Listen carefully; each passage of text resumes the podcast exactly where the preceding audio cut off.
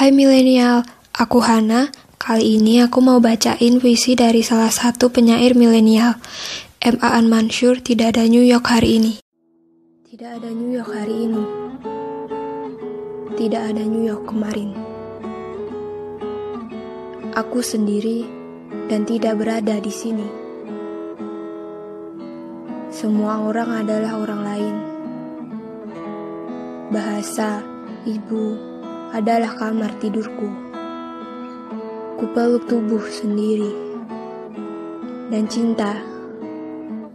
Kau tak ingin aku mematikan mata lampu. Jendela terbuka dan masa lampau memasukiku sebagai angin. Meriang, meriang aku meriang. Kau yang panas di kening, kau yang dingin di kenang. 97.9 FM Millennials Radio, cashnya generasi milenial.